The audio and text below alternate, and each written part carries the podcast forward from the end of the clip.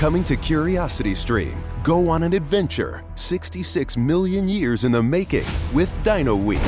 From new discoveries about the dinosaurs we thought we knew to the mind blowing species still being unearthed and the controversial discovery that could rewrite history. Did dinosaurs survive longer than imagined? Dino Week on Curiosity Stream. And with monthly, annual, and bundled pricing plans, find the one that works for you at curiositystream.com.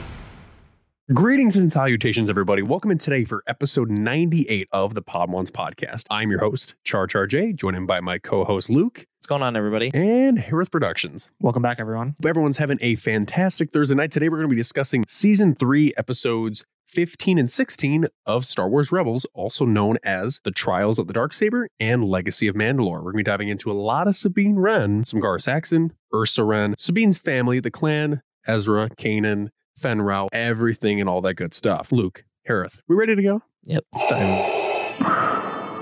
The Jedi Knights are all but destroyed, and yet your task is not complete, Inquisitor. The Emperor has foreseen a new threat rising against him. The Podwans Podcast. We are back. Okay. I got a little. I got a little trigger happy on that one. Sorry. Yeah, you did. I mean. I I probably would have said, let's dive and just went right into that. But anyway, yeah. So today we're talking about season three, episode 15, 16, Trial of the Darksaber and Legacy of Mandalore. We got one guest on today, which honestly, this is like the most qualified guest we have for a specific arc. So let's bring in Dedra Meero, aka the second Star Wars lawyer, Beth at Mara J. Skywalker. Sorry, Chris. She's the better one. Ooh, out of the gate. Those are those are fighting words right there. But here's the caveat, though. You have actually worked for a entity that worked with Lucasfilm, so technically, you are the Star Wars lawyer. Our firm is one of the like 72 that represents Disney slash Lucasfilm in some capacity. So you're not incorrect. Okay, Luke's over here looking for a trump card. Like, okay, here we go. I Uno, got. I, Uno now you're reverse. not the Star Wars lawyer. Yeah, yeah, She's the yeah. Star Wars lawyer. yeah, yeah. Uno, Uno reverse on Chris. Uh, but Beth, where can the good people follow you on social media? You can find me at all the variations of Mara J. Skywalker. This on TikTok, uh, Mara underscore J Skywalker on Twitter, and then Mara J. Skywalkers. There are multiples of us apparently on Instagram. Just like to keep it, you know, consistency. Well, thank you for coming on, Char. We also have a second guest. We do. Um, he is the well, actually, we'll um, we'll mention it in a minute. The reigning Pod One Star Wars Trivia Tournament champion, and he is coming to talk about Trials of the Darksaber and Legacy of Mandalore. Let's bring in our buddy Pep at Element Seven. Hey y'all, What's going on, Element? not much. How are Uh, you? forgot this was happening, so Th- this episode was scheduled way far in advance. Well, it's such such typical Podwan's fashion. We we schedule things like years in advance, right? Yeah, I feel like this was scheduled. because I scheduled it. It's like almost two years in advance. Flashbacks to me and Pep at Emerald City being like, hey, you want to just be on for Trials of the Darksaber? Yeah, sure. Yeah, yeah, Was it then? Yeah. yeah. I think it was. But anyway, uh, Pep, where can the good people follow you on the social medias? TikTok at underscore element seven underscore and uh, YouTube at Dyad in the Force. D Y A D in the Force with my good Dyad Choco. Oh yeah, Saturdays at 5 p.m. There you go. There you go. Yeah, Pep, uh, you you you you are indeed the reigning Podwan Star Wars Trivia champion. Do you do you by chance have the belt by you? It's right there. I don't know if you can see it. Oh yeah, I see it. there you Yeah. go. Yes. There it you doesn't go. stand Oh. on its own, so it's like bonus time. So, Oh. um, so we want to make an announcement to you guys. Um, the Podwan Star Wars Trivia Tournament is back. It'll be coming. It'll be starting next week. It's been set. We have 16 competitors, and this we got a whole brand new setup of competition, questions, everything. So, Luke, you want to pull up and see, show the bracket of what this tournament's going to, uh, what, what, what it will show within these next few months. Give me one second. I will get it in here. So just talk. Just entertain everyone. yeah, yeah, yeah. yeah, Well, yeah, sp- speaking of the speaking of the, the tournament, like a lot of people uh, that I've been talking to was was like doing the qualifiers, and they're like, "Oh my gosh, I didn't do so well," and I was like, "Listen, I'm the champion. I didn't do well. yeah. speed, speed and time is not your best friend, okay? But when it comes down to it, and you have the time to like really think about things and to just remember things, Yeah. You'll do well. So I'm trying to remember. So we have about, I think we have 10 returners, six new players. Is that right, Char? I don't know. I think, Luke, pull up the bracket. What's taking you so long? Hold on. Give me a sec. Luke needs to learn how to use technical knowledge. yeah, You just Luke. leave me alone. N- Luke, no one leaves you alone. No, No one absolutely can not. I get hassled all the fucking Luke, time. Luke, you're like a dog in a house. We can't leave you alone. You're Oh a puppy. God. Like you're gonna go.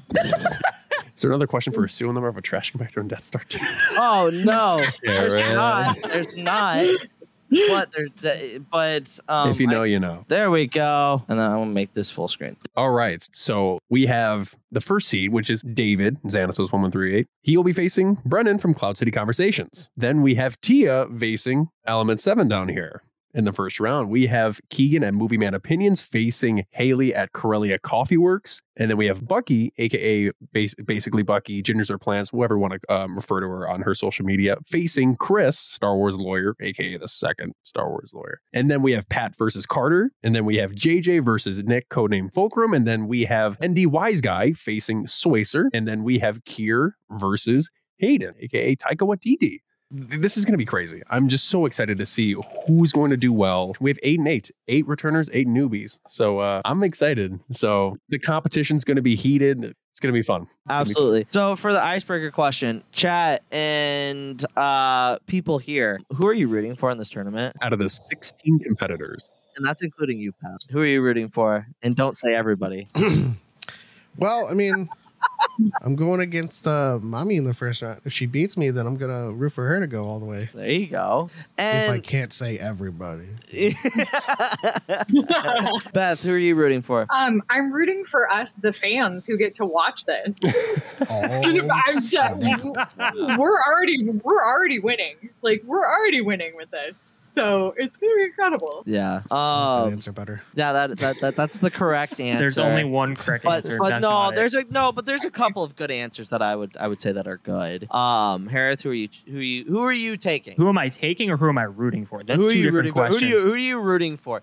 The, the problem is that me and Char can't really say that So- we're rooting for somebody because we're who We're- I'm we're putting it taking on. overall in the tournament is different than who I'm rooting for. But if I had to say who I'm rooting for specifically, I'm rooting for my old co-host Carter to obviously go against Pat. yeah, Pat, you heard that in the chat. Don't take it personally because Hereth is uh Hereth has a bias. Look, you knew I was a biased opinion here. If you were to ask me that other question, I would I would root for me because I don't want to lose. well, no, yeah, absolutely, and it's different than last year. The the the champion is part of the tournament itself. It's it's like March Madness. And speaking of March Madness, can we put bets? You know, I we do not we do not uh, condone gambling, but if you want to DM me later, we can give you some odds. We Uh, just like just set a FanDuel for, for our tournament. yeah, yeah, we start putting in odds. We start putting in odds. Wait, can Um, it be like fantasy football too? Can we have like fantasy player? Like Oh we just go yeah, all yeah, yeah. You guys just take a player and you're like you you you get them at a certain odds. Oh my Um, god! Imagine if we did March Madness brackets for this, Oh, and everyone was like, "I think this, this, this, this, this, this, this." oh my That would, god. be, that would be wild. That'd be wild. And if someone got a perfect bracket, that'd be crazy. So Char, okay, so obviously you and I can't say who we're rooting for because that would then put our put Yeah, I really, honestly, I don't even have like a specific competitor that I want to win. Like Mhm. everyone, this is fair game. Oh, yeah. all fair game because I think that at this point in time, with having eight new players against eight returning players, the returners already know the format. They know how it works. They know what to expect. They know the how- the, the difficulty of the questions. But the newcomers, they'll have to do Yeah. some reviewing. They'll have to do some, you know, watching of the old uh, competitions yeah. and do a little bit of studying because um for the time trials like as pep mentioned earlier those are just that's just a little taste of what to expect because you'll be getting all the shows all the films and it, they're all going to be intertwined into one game Yeah. and the wheel's going to be crazy and as the new shows come out we have to add andor we got to add bad batch season two questions Tales we of the gotta add Jedi. mando season three questions like Yep. yeah it's it's going to be nuts so i'm really looking forward to seeing who gets those questions right and who goes the longest I will say the match that I'm most excited to call is Kier and uh, Kier and Hayden because Kier.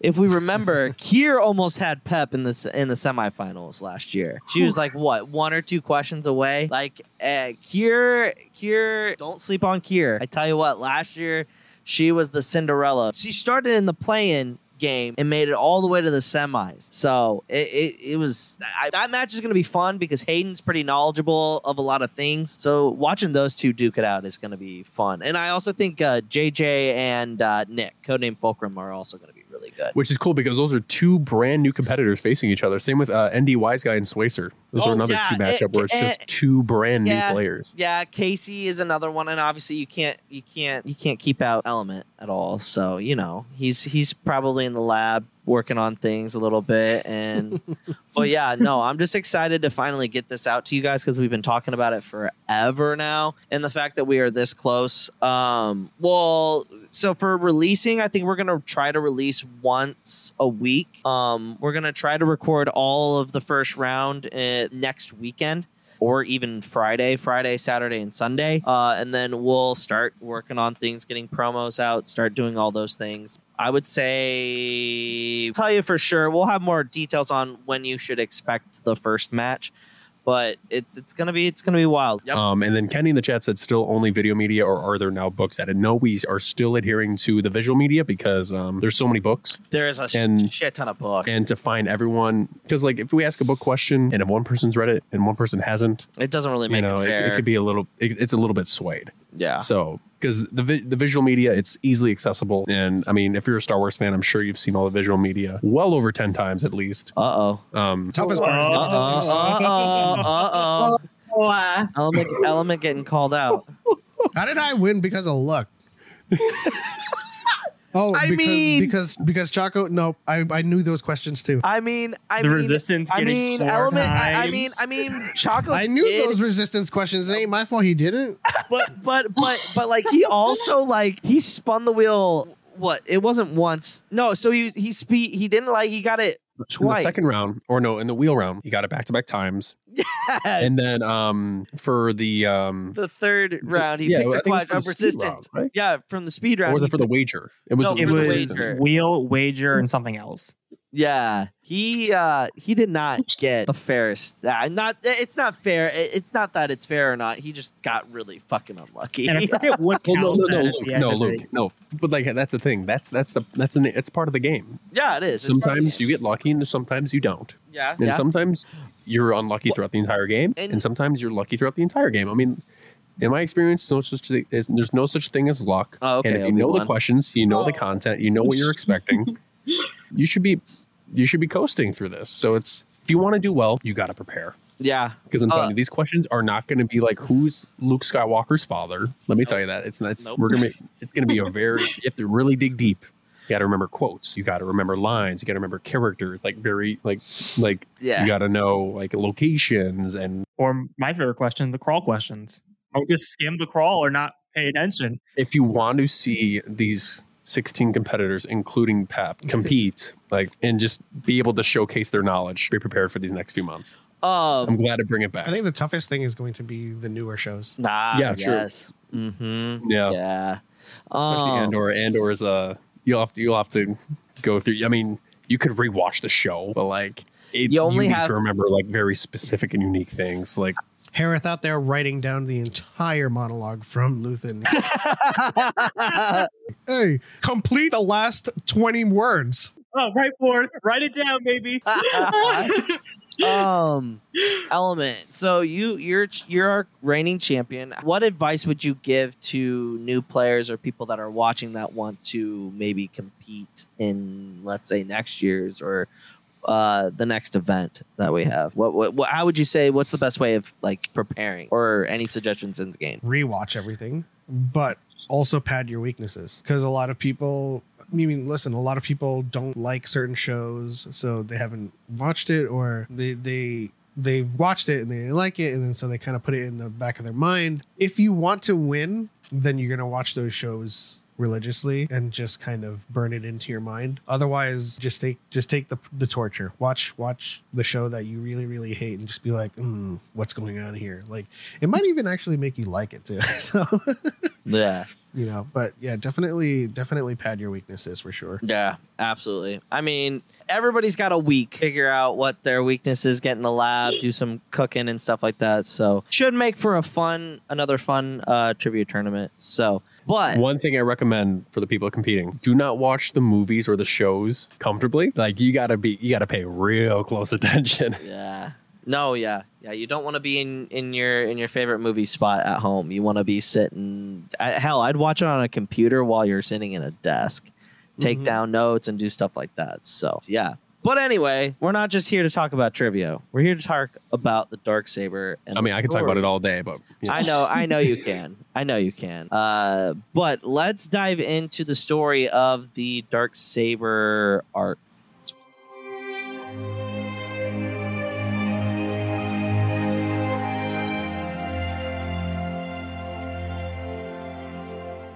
All right, so we are back. We are talking about uh, episodes 15 and 16 of Star Wars Rebels from season three, um, titled uh, Trials of the Darksaber and Legacy of Mandalore, aka Trials of the Darksaber arcs, like how I ha- I like to explain it. Uh, Trials of the Darksaber. Uh, Kanan brings in Fenn Rau, uh, shows him the Darksaber. We get a little bit of lore about the Darksaber that we had never had, more in depth uh knowledge of the Darksaber besides of what was said to obi-wan in season two of the clone wars. Who hadn't seen the clone wars before uh the Darksaber was created by the first ever mandalorian jedi um Tarre Vizsla. when he died the jedi kept it. The mandalorians ended up going in and stealing it. And it's basically excalibur whoever has excalibur rules England or rules Mandalore. That's the long and short of it. And Beth will get into more of like the logistics of the dark saber here soon. um, uh, so obviously we see that Sabine gets it in the uh, Maul episode. Uh, she gave it to Kanan because she doesn't really know what to do with it. Knowledge behind the Darksaber is that you uh you you have you have to beat the beholder to be able to wield it. And basically this episode is just kanan and ezra and Fenn Rau trying to get sabine to like reconcile with not only herself but the ability that she can use it which goes into a, a way deeper part of her character especially in this episode. She ends up learning how to do it. Uh she gets into some skirmishes with ezra and kanan. Uh hera's like talking to kanan at one point saying like hey you need to let her use it like you can't just keep protecting her. She's not like Ezra. You gotta she she doesn't she doesn't how do I your teaching ability your teaching methods with Ezra are not going to be the same as as Sabine, obviously because she's a Mandalorian. So she gets the knack of it. She gets her ass kicked. She learns things from Kanan. And then she's finally able to like let go of a lot of the things that have been on, on her mind. And we get a Bendu uh, cameo as well in this, but no, like him talking. But basically, my first question of this episode is in Trials of the Darksaber, how does Sabine struggle with her family, her past, deeper exploitation of her character and inner conflicts, and how does it relate to the larger themes in Star Wars of identity, heritage, power struggles within the universe? Wow, that's a deep question. Uh, my answer is McDonald's. Next question. I what if all the Mandalorians just went to McDonald's? I mean, then they'd Yeah. all stop fighting each other. exactly. Yeah, they'd just have a they'd just get happy meals for all the kids, and they'd all be happy. Mandalorians are weak once they lose their chicken nuggets. oh my god. struggling with the fact that she thinks that what she has done in the past, what she's done to survive, and within the larger, you know, scope of galactic affairs, you know, she really is lame, or she really ne- wants to take accountability for it. And this symbol that enters her life, like this thing, was held by the first Mandalorian Jedi, and it represents, even though we don't know if it actually is what Tarre intended it for it to be, presents to Mandalorians the thing that unites them the thing that that they that they muster behind. And she's trying to she's trying to contend with having it wielding it holding that symbol but also within her past you know being responsible for creating something that was horrific and and devastating to her own people. And and so you know, as it relates to the larger theme of Star Wars, it's just everybody has done horrible things in their past, you know, whether it's whether it's the Jedi's failures or people trying to survive within the Imperial era and then finding their place within like the rebellion to finally right some wrongs. Everyone has done something, but they have to come to terms with and reconcile with that past. Um, in order to move on and not necessarily forget the past, but to just kind of like find a uh, find a way to live with it, which is what I always say. Is. Like I don't I don't think anybody ever kind of gets past their their what they've done before. They just find a way to live with it and comes from do the ends justify the means? And i always say the ends never justify the means. You only find a way to live with it and so that's it's basically what I, I came to that conclusion with Luthen's speech, but essentially, you know, Sabine is trying to find that that that balance or that that sweet spot to stand in between what she did for the Empire to to survive because obviously they took over Mandalore and, and then like holding the symbol of the future. Yeah. Beth, take a swing at it? Do you want to give us a little bit of uh, Darksaber lore as well while you're at it? Sure. I mean, do you want do you want the the lore or do you want my? I can I can do both. We can do both. We'll do yeah, both. let, let's do. We'll do both. Okay. Um, so to answer your question first about identity and how this kind of arc shapes Sabine, I think one of the things that is intrinsic to all Mandalorians is the fact that their heritage and their past is integral to their self-perception and their self-identity as Mandalorians. Um, so not only is Sabine struggling with the fact that like she did something clearly that she knows is bad, obviously, um, when she was working for the Empire, but it's dealing with the fact that this is something that's not only just okay, it's bad for Mandalore, like it's bad for Mandalorians. This is something that's fundamental to who she is as a person, and it's something that she's never able to really separate her identity from. Um, and I'm sure that's something that she struggled with even when she was, you know, at the Imperial Academy.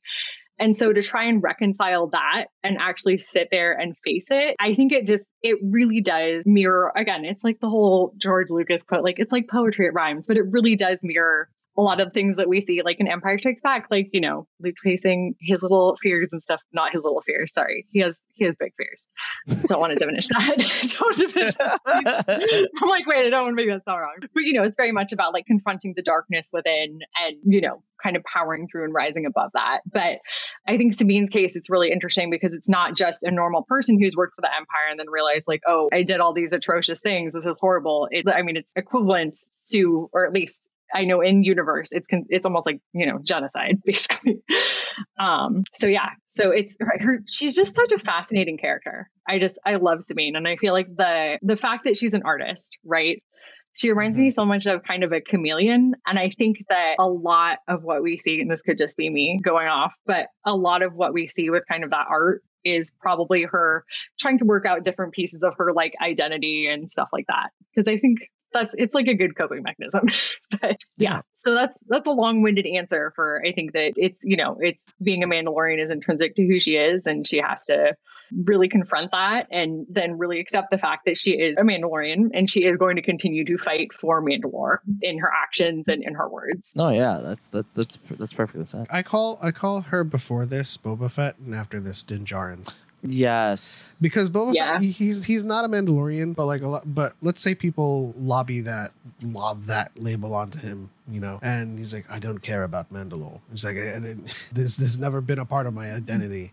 And people, and you know, the fans are like, but you are. It's like, stop it. That's how I'm putting it. But like, um, Boba Fett is like someone hopes him to be a Mandalorian and like and he just doesn't have that identity and and Sabine uh you know struggles with it with having it. And then afterwards you know she kind of comes to grips with it and that's that's when she becomes Din Djarin in a way. no, yeah, I I can totally see that. No, Beth, you were gonna say something. Oh, I was just gonna say she doesn't check the Darksaber on rotation though. So-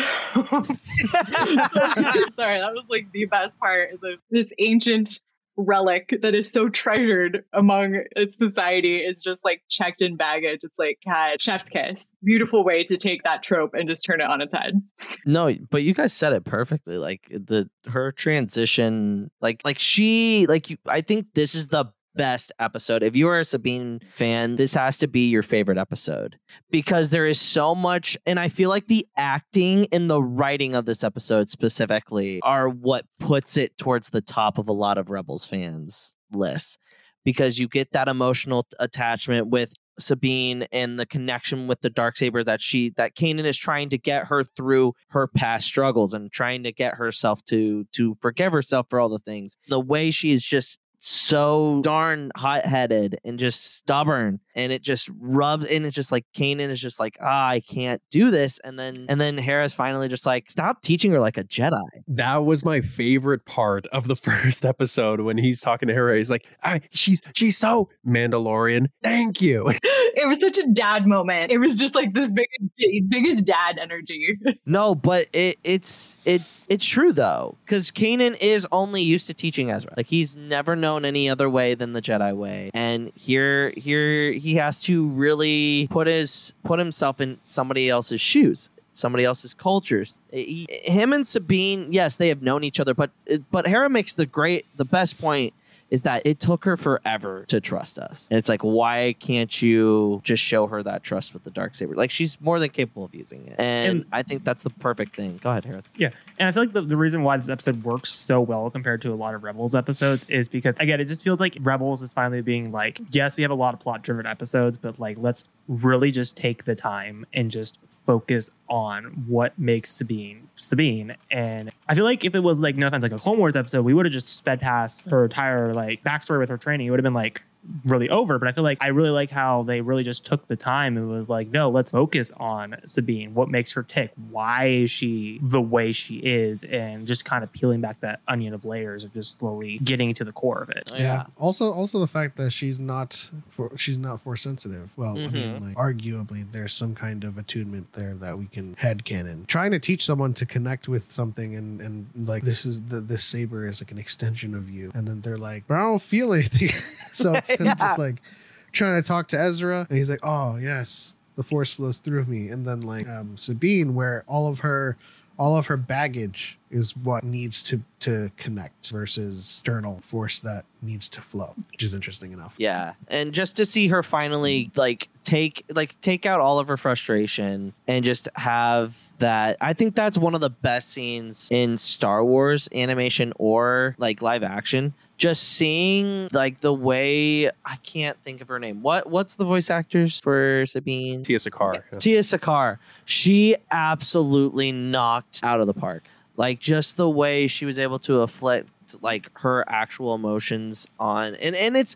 a- And I feel like people take voice acting for granted. Like voice acting is not easy. Like yes, you're in a booth, but you're in a booth just as long as you would be on set doing something. You know what I mean? You're still and acting. Yeah, you're still you're still acting. You're still giving a performance. I mean, if you look and watch Sam Witwer do that scene where where we first get introduced to Maul again in Clone Wars, he's literally physically like acting and doing the motions, and you can just see his inflection. And I, I I just cannot commend voice actors. Like their jobs are not easy, but it looks like so much fun. Well speaking of like the whole like Tiya acting i learned this recently because again i was watching the like the behind the scenes of the filming of this episode originally what they'll do is they'll have the actors kind of just do a dry run and then they'll record it and then that's what they end up using in the take uh, for like the episode, but they flipped it for this episode. They actually had uh, Tiya, as she was reading it, become the take of it because they wanted to capture just the rawness of the emotions, just the emotional side of Sabine, and I think it just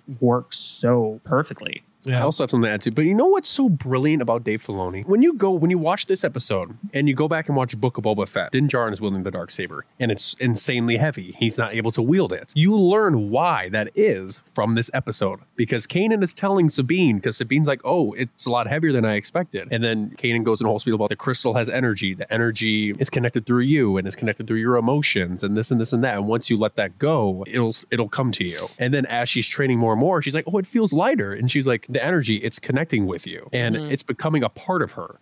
So that's the reason why Din Djarin wielding the Darksaber just didn't work because he just didn't know how to wield it. He wasn't Yeah. connecting with the crystal. He wasn't connecting with the saber like Sabine is. I also cry every time that hap- that scene happens with Sabine, where she, where she's just like letting go of everything and just Mhm. wailing on Kanan. But I imagine in a future episode of Mandalorian, when when Grogu can in effect speak, like, just just giving him just giving him lessons that like picked up from Luke. Dad, it's an extension of you, okay? Aw. Well, the Darksaber is gone now. it is. wow, the, the same Yeah. thing happened to the Skywalker saber. Wink, wink. Oh yeah, that's true. That's true. Uh, but Beth, what do you think logistically wise for that scenario? Um, what what what do you think is going to end up happening with the Darksaber? as far as after Mandalorian? Oh, I think I mean I I hope it's broken because it's this big extended metaphor as far as like the old ways of Mandalore and clearly how the old ways are not working and that's you know the the infighting is obviously has been an issue for a very long time and that has kept the clans separate. And the Darksaber is a symbol of you know the element that keeps the clans separate and that had um and that had kept them divided even though essentially they're united as Mandalorian. And so as long as it continued to exist there was always going to be and there will always be somebody trying to fight for it at some point. Um and so it can't in order for like Bo to finally have a moment of peace in her life I- it just it can't exist anymore if they actually want to like rebuild Mandalore and have it be a functional society. So yeah, I hope they don't. I hope they don't put it back together. You know, you know what the funny thing I've realized over the years? I, I feel like the Mandalorians at this time are kind of a metaphor of the Star Wars community, if you think about it. Yeah. Because like each one, like they adhere to like a certain part of the fandom or they align with this group, like how Clan Wren aligns with the Empire. There's a Mandalorian clan for each part of like yeah at the time like when when like the Mandalorians at this time are just so divided and then each like they don't like you said, there's infighting, and a lot of Star Wars fandom is infighting, really. And it, it it's you know we got to unite. We got to unite. But Yeah. Yeah, you're not wrong. One of those things like is art a reflection of society or did it just unintentionally happen that way? yeah. I mean, that's what I've, I mean- that's what I've just noticed. Like the way that like their approach and the way that they're so divided that they don't really want to work with each other. And there's some that either go with the Empire or they're on their own doing their own thing. It's I mean, I go back to my Boba Fett thing. You know,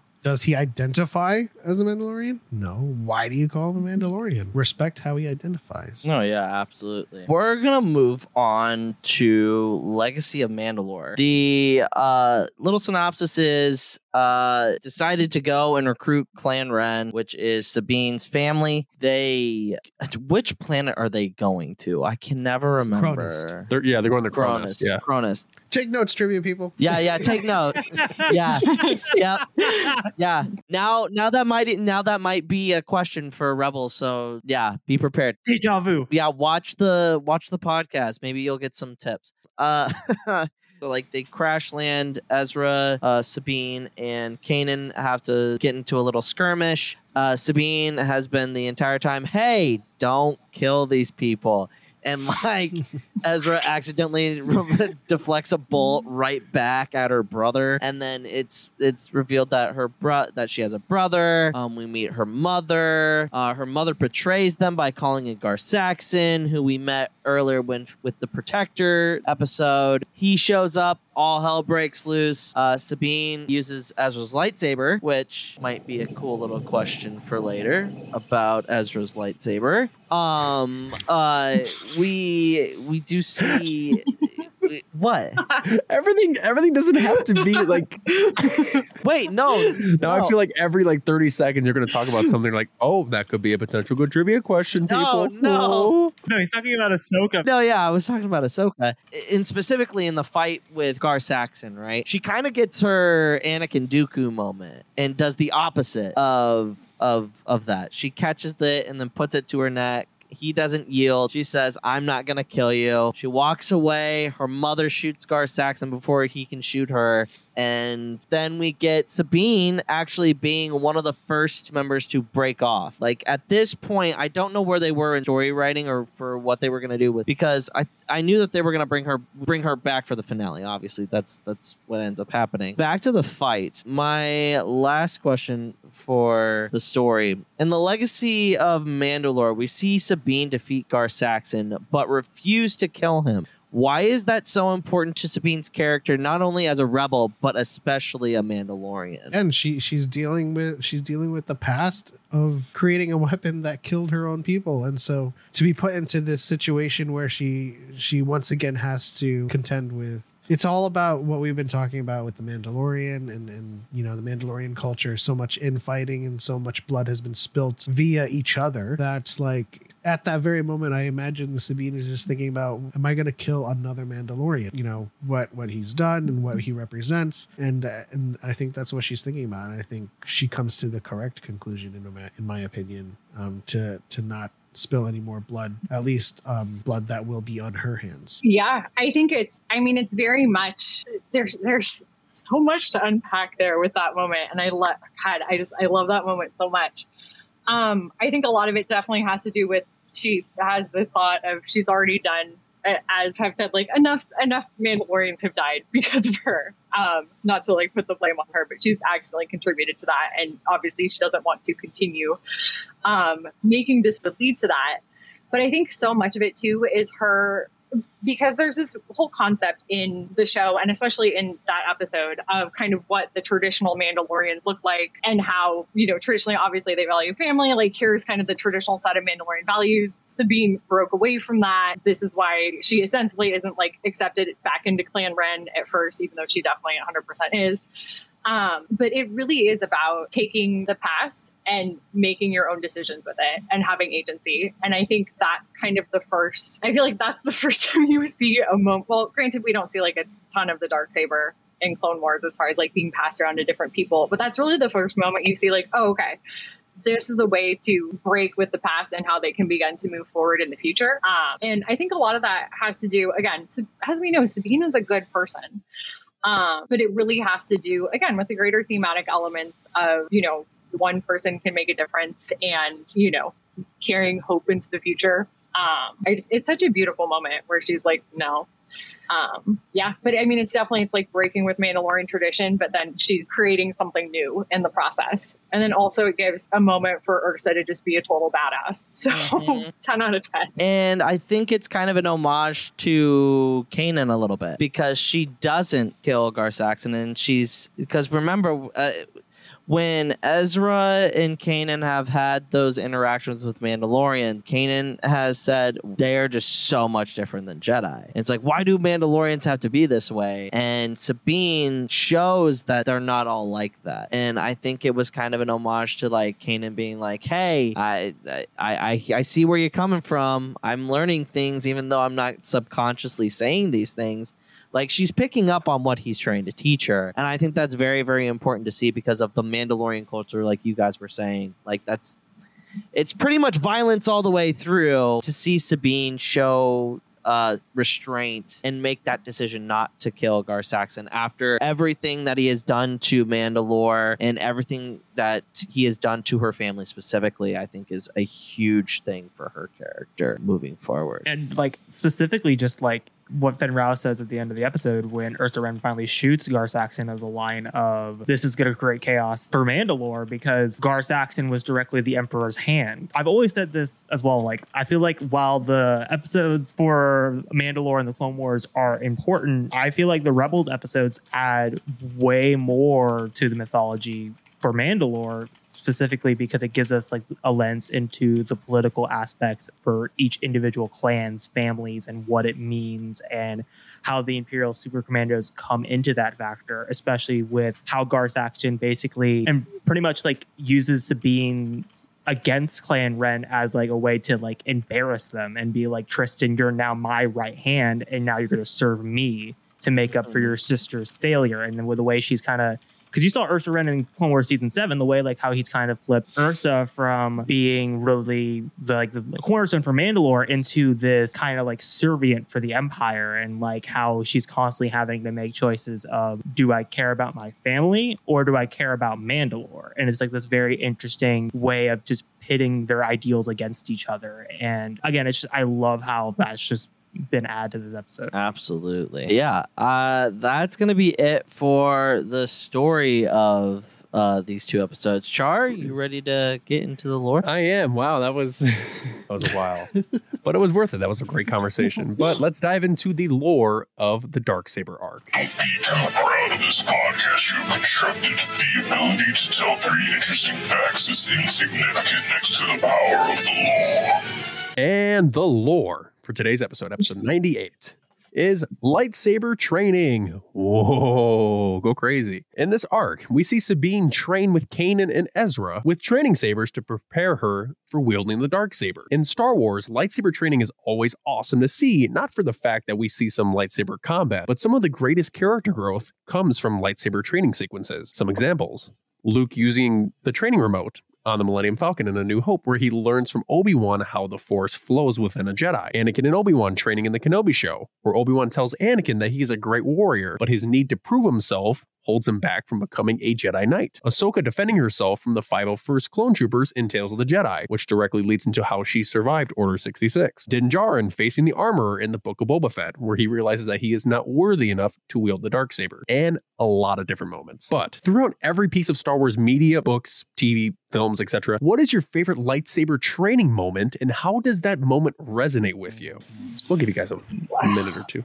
Wow. That's a good actually have question. one- I actually have one in mind that is from Forces and Destiny. Oh. Oh where yes. Ahsoka is is training Oh. Jarkai for the first time with Yoda, and like obviously we see that Yoda can easily womp anybody in lightsabers, but like his his lesson in that in that is not how to be a better duelist. I- I- his lesson to to Ahsoka in that moment was how to be yourself. She's using two lightsabers for the first time and she's emulating Anakin's forms. All Yoda ha- like is saying is like the, this style is not you. And, and it also goes hand in hand with like my argument against indoctrination as well. When, when people make that argument with the Jedi Order, basically tells her you need to find your way and you need to you need to find the best way to express yourself. And and Ahsoka finally, you know, she she realizes that she needs to be herself and find her own style with these two lightsabers because obviously Anakin doesn't fight with two lightsabers. He he sometimes does, but her her entire style revolves around the, these two, a Shoto and a, and a, and a longer standard saber. So I like that moment where you have to separate yourself from your master in those moments of finding your own way to be yourself because we see it with Qui-Gon and Obi-Wan. You know, Obi-Wan drilled to the ground with the basics for the longest time. And he finds Soresu a way for him to express himself. And, and like, he's the negotiator first. And so he's always going to be on the defense, waiting for the opening, waiting for them to crack. And, and he finds it nine Mhm. times out of 10 and and and so that that lesson for sure is probably the, the best training scene for me with Yoda and Ahsoka. That was beautifully said. We made USAA insurance to help you save. Take advantage of discounts when you cover your home and your ride. Discover how we're helping members save at USAA.com/bundle. Restrictions apply. Why is Instacart the holiday rescue app? Because you can get all your seasonal decor delivered instead of having to drive to 12 different stores. Candles and candy canes? Delivered. Wreaths and reindeer? Delivered. Lights from Lowe's? Delivered. And since I know you're going to ask, inflatable snowman? Delivered. So this season, stay in and get decked out. Download Instacart, the holiday rescue app, to get free delivery on your first three orders. Offer valid for a limited time $10 minimum per order, additional terms apply.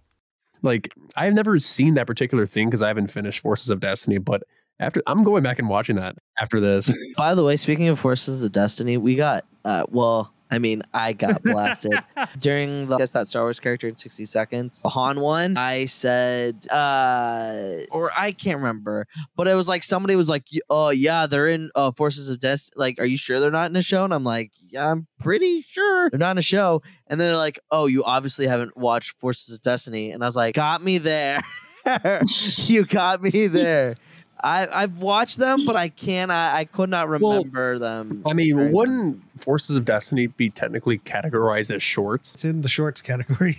Yeah, Disney yeah. So, I mean, it's not really a show, but, But I kind mean, of. it, but it, but it, but it's like, isn't it in the same vein of like I Jedi though too? Because technically those are shorts. I guess. I mean, Um, they're still canon, so True. Uh, Beth, what is your favorite lightsaber training moment or sword training? I mean, okay, so eh, just to com- sword, sword training, it can be lightsaber training. Um, I training. Do we mean like an official, like initial training scene? Because I think one of the things that's interesting in Star Wars is like we have little nuggets like failure is the greatest teacher, and I think he's Obviously going for. different- I think he's I think going for going different for types of strictly. That's I guess sword combat because I mean you can think like the Yoda and Luke thing and Empire Strikes Back, but that's I'd say that's more Oh. Jedi training because this is Sabine and Sabine's obviously not a Jedi. So I was just like, what's a good moment? Like it doesn't necessarily mm-hmm. have to be a Jedi. I mean, nine times out of ten it would be a Jedi, but except excep- exceptions for anyone who's wielded the dark saber. But um, yeah, just I was just gonna say anything with nubs. Nubs. Here in Key West, we were out before it was in. In this open and inclusive paradise, you can be yourself, make new friends, and savor our live and let live vibe. With LGBTQ plus friendly accommodations, our legendary nightlife, and year round activities and events, it's always a good time to come as you are. Key West, close to perfect, far from normal. Paid actor portrayal. I didn't see it coming. Life can be so unpredictable. After losing my dad, it made me think about my family if something were to happen to me. The mortgage, car payments, and all the other bills. Even things like our annual summer vacation would be out of reach. I had heard about life insurance through Ethos and how easy it was to get coverage. They were right. I knew it was time to stop putting it off and get life insurance right now. I got on my computer and went to ethoslife.com. In just 10 minutes, I was covered, and boom, family protected. Thanks to Ethos, my family won't have to worry about the bills if the unpredictable happens to me. Ethos, fast and easy online term life insurance. Up to $2 million in coverage with no medical exam. Some policies as low as a dollar a day. Answer a few health questions and get your free quote at ethoslife.com slash audio. That's E-T-H-O-S life.com slash audio. Nub supremacy. I got this for Nubs, our yeah. anniversary, Atlantis, and I watched it, and I I love Nubs. So now he is like the like sponsor for the Podwan. So actually that's Chewy. But Disney Disney cut a check. Um, just kidding. I'll show you the. You can use this as a sticker for yourself. I made a bunch of stickers of, of nubs. Did you really? Yes. Nubs, Nubs capitalism. Why do we get 900 Mandalorian Funko? Like, where's my Nubs Funko Pop? It, that's I have, a, I have a lot to say about Funko Pops in general and the lack of Funko Pops, but um, they should at least give me a Nubs. There we go. Nub Because it's supremacy. taking what people have said and that's what Nub Harris. Harris, grab nubs. Thank Harris, you, grab them. Thank, thank, thank, thank you, Element. You you have just created that that that actually works perfectly. I'm a menace with those stickers on WhatsApp. Hey, it, it's kind of a cop out. As long as it doesn't have R2D2 in it. I'm going with Anakin training Ahsoka uh, with the blasters. in Tales of the Jedi. Yeah, that, that's a really good one. It's, it's, I- it's such a good one. Yeah, it's such a good one because it's he's trying to teach her that he's not always going to be there and she has to be prepared for when that time comes and she needs to be prepared to defend herself because she is trying to prove herself the entire time during that because she's like Anakin shows up late, which uh, of course because he just got done probably doing the nasty with Padme Amidala in the back of a speeder. um, but Okay. It's canon. I It mean, is that- canon from, Oh from Brotherhood. God! That's my. I mean, I mean, it's true. Like, Ken, like, Ken, uh, it's canon that uh, Padme and Anakin are freaky in the sheets. I, I'm sorry. Like we could have, we could have said that from a mile away. But anyway, uh, like, like he shows up late, and Oh my she, and then he's not impressed, and then he's not impressed with her performance. Like, he's like, yeah, that's because it's like this is easy. Do you want a real challenge? And then he challenges her, and then that's what makes her a better Jedi. Is that he's he's trying to get her to push herself to the limit. And and um, are his methods always the best? Absolutely not. Do they get the job done though? Most of the time.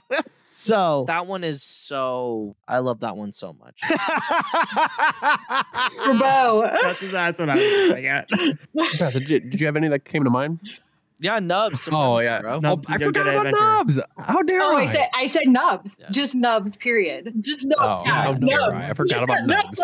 You, you're also I'm forgetting here about someone else. represent nubs. Yeah, Oh, I, yeah, and Harry. I know you. Say what you need to say. I love how Luke John Mayer. started off with the cop out answer, but I actually am going to give out a cop out answer because you said it during your monologue, but I'm still going to say it. It's I really like the Obi Wan Anakin training sequence in Kenobi, not just because oh this is a really good training sequence. It's what I love the most about that is how it's used in the episode specifically of like how it represents this kind of like microcosm of the relationship that it's been this entire time. Like Anakin's always just looking to win, no matter what. He's Mhm. always gonna try to do whatever it takes to win, and he's always just blinded by it. And just the way that, like, as like the scene progresses, it's like you can see like every aspect of Anakin Obi Wan throughout their entire relationship, and it's just, just the way it's shot and the way it's edited and the way like the message of like your need for victory blinds you. It's just can't ask for a better training sequence than that. And also, uh, Hayden Christensen smiles, which whenever he smiles, I smile. I want to say one thing. So with the Hereth, you brought up the training sequence with Anakin and Obi Wan. The thing that I find fascinating about that, I'm sure other people probably, I'm sure everyone has realized this at some point, but it's told, it's one linear story, but it's told through both of their POVs. Like you go in one POV, you'll go in Obi Wan's POV, and then you'll go out in Vader's slash maybe Anakin's, and then you will go in Anakin's and go out in Obi Wan's. So it's fascinating because it's also a story of unreliable narrators, and it's how each of them interpreted the same event. So that's, I think, that's one of the most fascinating things about the way they set up that fight, or not that fight, the training sequence, if you will, Oh. because it's also about Kenobi all day. like, what are the layers there? What is really We going can't. on? we So, can't, we can't, unfortunately. Why can't we? Good one. I mean, Because this is about Trials of the Dark Side. even though we only touched on it for a little bit. well, I also think another one could be in the Anakin Obi Wan comic when Anakin is facing off against the hologram of Darth Maul, and Obi Wan like sees that and is like, "Ooh, that's a little problematic," oh. but I don't know how to talk to him about it.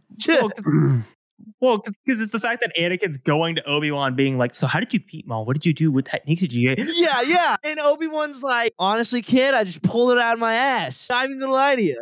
Not Oh, even well, let, well, let me tell you something, Anakin. So there's a thing about having the low ground. There's advantages to it, but I'm not going to tell you. No, okay? that's why. That's why. That's why. Okay, this all goes full circle. It's a head. It's a Podwan's head cannon. Obi Wan purposely told Anakin that he could always win with the low ground, and that's why he says that he has the high ground in Revenge of the Sith. poor Anakin getting the reverse psychology from Yes. Obi Wan. Information. Not just the Yeah. negotiator, but the instigator.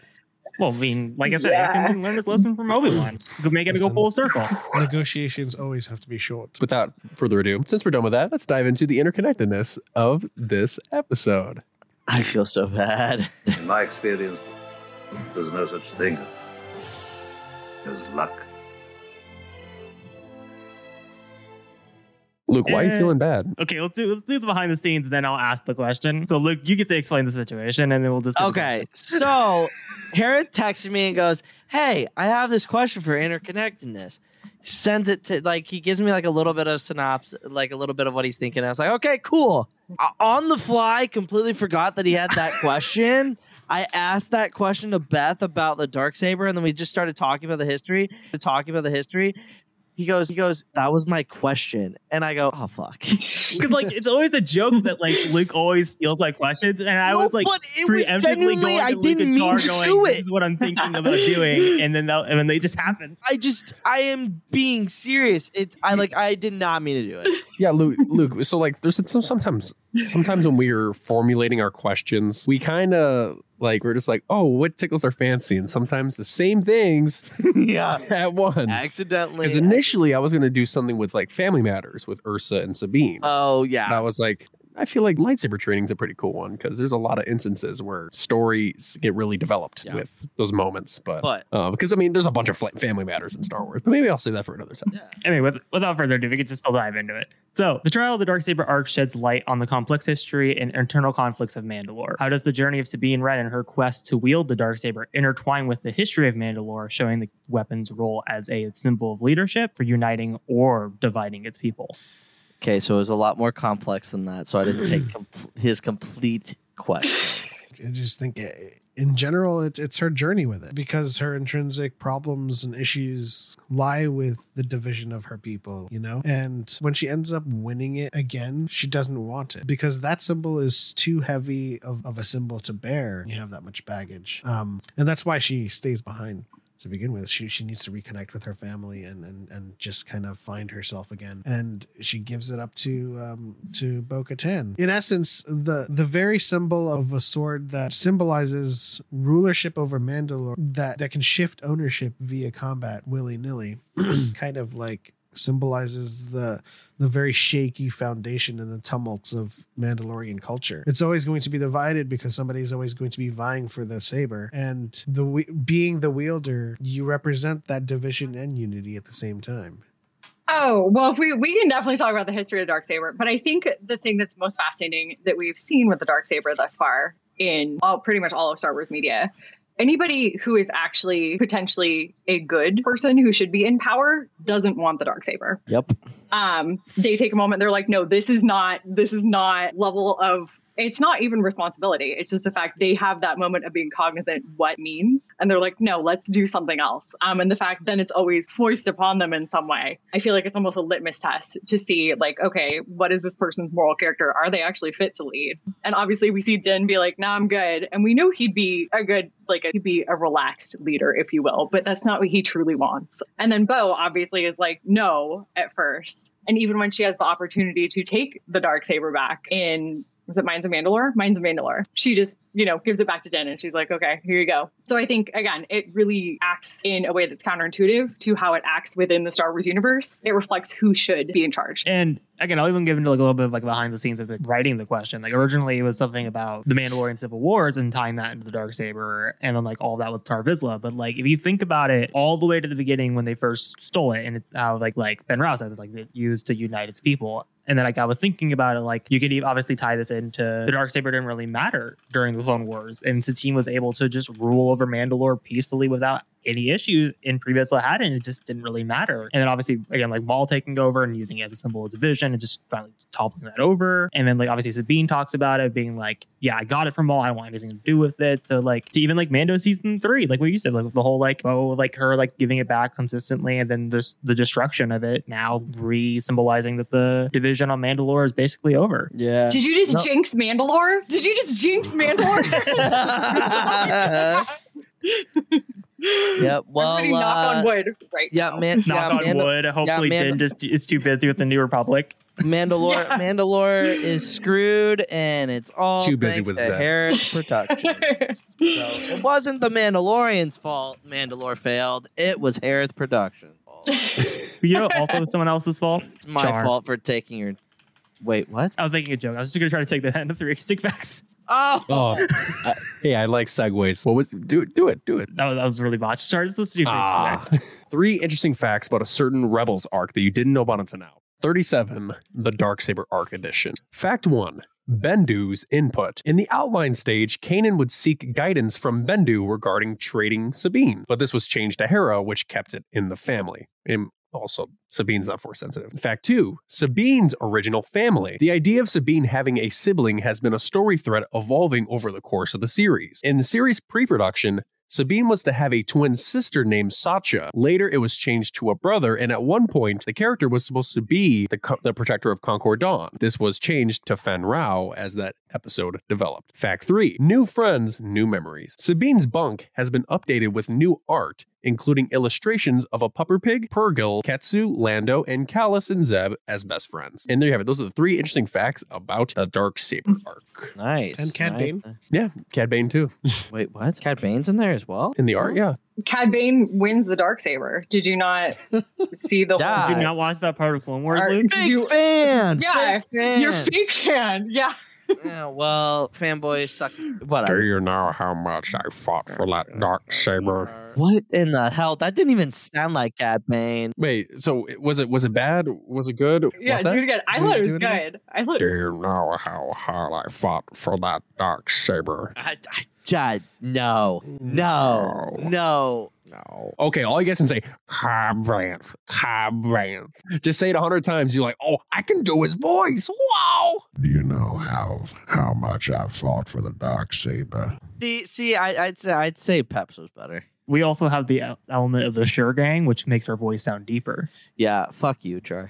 Uh, anyway, uh, Hey, we're I gonna do, get do voices. What do you want? we're gonna we're gonna get into yes. ranking this. We're gonna get into ranking this episode. Okay, your Dooku is unmatched. We all know this. You do a great Dooku. That's fine. You're welcome. Don't ever say I don't give you compliments. Uh, obviously, I, I have a feeling that we're gonna do. Uh, we're all gonna be Grand Admiral, right? But for different reasons. Yeah. Maybe. Whoa. But Papa, what's your ranking? I'm gonna give it a Grand Admiral for sure. There's one. Grand Admiral, my favorite episode of Rebels. I knew it. My favorite arc. Yeah. I, I can remember when we started making the list. I knew that Trials of the Trials of the Dark Saber was like on lock for you. um, Yes. Pep, where do you put this? Um, yes. Pep, where do you put this? You mean Hereth? Mr. New Not a Kyber? Dude, are you okay? Hereth. Chase that Not a Kyber. Man, Char, you're, you're really losing it, you see senile old man. Do we need to do flashcards of people like? Hereth think Productions. Yes. Okay, Snape. Okay. Obviously, it's a Grand Admiral. Grand Admiral. You, wow, you just cut me off on my explanation. God damn. Well, you paused yourself. okay, go ahead. I was gonna say it's a Grand Admiral for multiple reasons, just because I feel like, like I said earlier, it's like it's the first really truly driven character episode for Rebels. The fact that it's able just to take time and just to focus on Sabine and what makes her tick, and then we have like I feel like Kevin Kine. This is one of Kevin Kiner's best episodes score wise. Like the final piece of like Sabine versus Kanan really pops off. Again, like I think Filoni's writing here was probably some of Filoni's best writing when he's not restricted by anything and just can just focus on characters and just let that drive the plot. So from top to bottom, it's, it's Grand Admiral. I'll go with you first. Oh, okay. I'll go Grand Admiral. I just think it's the best. Uh, uh, all right. Yeah, I'm just gonna ignore that. Um. Uh. So.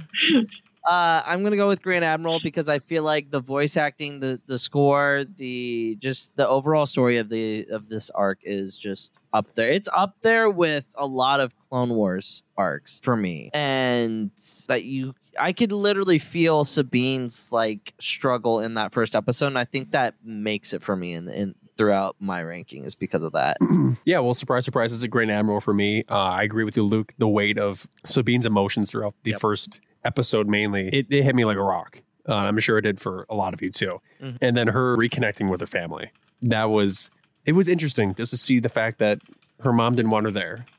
And then she was like, okay, Gar Saxon, screw you, but also rest in peace, Ray Stevenson. Um, Yes. Yeah. and then that. But like it was a huge growth moment and then seeing sabine step away it, that, that that also plays a factor in it too so Yeah. Uh, R.I.P. Ray Stevenson. Uh, we when did we, we lost him? What last week? Was it last week? Right? Two weeks ago. yeah Or was it two weeks ago? yeah. Did we really? Have we really not brought that up? all of you are lucky to get to see him in person Oh, yeah. celebration Yeah. I didn't get no, to see I him in was- person. I was in the I was in the room. I was in the room. Uh, who yeah. was who was breathed responsible for air. that? Oh yeah, yeah, yeah, yeah, yeah. The only reason, the only reason i reason had why, his the only reason, the only reason I was in there, well, well, well me and Alanis were in there was because of of Beth, because you know Beth's the best. But I got you. um, rest in peace, uh, Ray Stevenson. We're praying for his family. Uh, it, it that that is gonna make the Ahsoka series that much more memorable, which is Mhm. kind of a sad thing. A lot of things that he talked about in that show was that he had a whole lot of fun doing it.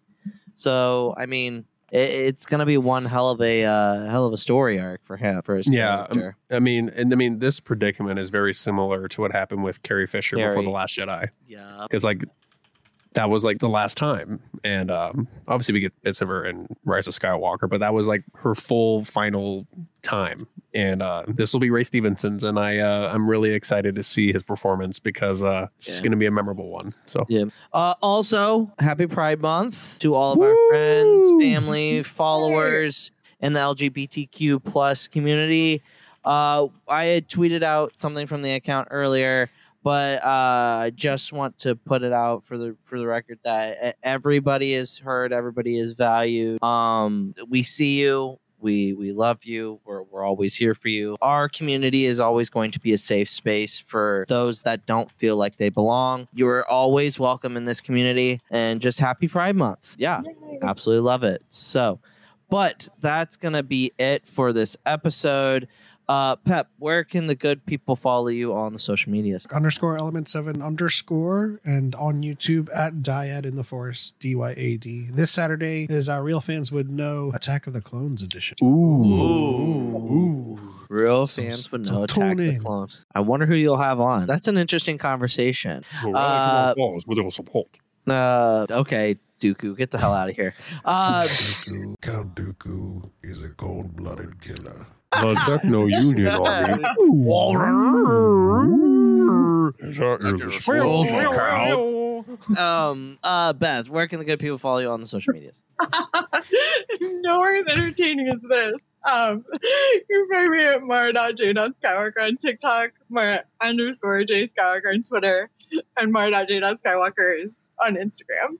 Hereth, where can the good people follow you on the social medias? Well, of course, you can find me at Hereth Productions on TikTok and Instagram. You can find me at Hereth underscore edits on Twitter. You can find me here at the Podwans. Please watch all the trivia tournament matches when they come out. They they are all all are a lot. Yeah, it's gonna be a lot of work. Um, but we'll have promo and stuff that we'll put on Instagram, uh, Twitter, and, and TikTok, and everything in Reels on here on YouTube as well. So be on the lookout for that. Char, where can the good people follow you on the social medias? Good people, you can find me on TikTok, Twitter, and Instagram at Char Char Jay, as spelled right here. And you can find me here at the Podwans podcast. Every Thursday nights, we cover our Star Wars Rebels rewatch. Check us out next week for another highly anticipated episode, season three, episode 17, Through Imperial Eyes. And by the way, I know if you've been watching or you have been listening to this podcast, had Chase have uh, memoirs or do slideshows, just be ready. It's going to be Atlantis's uh, masterpiece next week. So uh, we might not talk a whole lot. So just be ready. Um, you can follow us at the Podwans on all social medias. Like, comment, subscribe. Uh, for our audio listeners, if you would like to give us a five star rating, give us a, a review, that would help us a long way. But yeah, that's gonna be it. Uh, and as always, may the force be with you. Always. See you guys. Here in Key West, we were out before it was in. In this open and inclusive paradise, you can be yourself, make new friends, and savor our live and let live vibe. With LGBTQ plus friendly accommodations, our legendary nightlife, and year round activities and events, it's always a good time to come as you are. Key West, close to perfect, far from normal. It is Ryan here, and I have a question for you. What do you do when you win? Like, are you a fist pumper? A woohooer, a hand clapper, a high fiver. I kind of like the high five, but if you want to hone in on those winning moves, check out Chumba Casino. At chumbacasino.com, choose from hundreds of social casino style games for your chance to redeem serious cash prizes. There are new game releases weekly, plus free daily bonuses. So don't wait. Start having the most fun ever at chumbacasino.com. No purchase necessary. Group. Void were prohibited by law. See terms and conditions. 18 plus.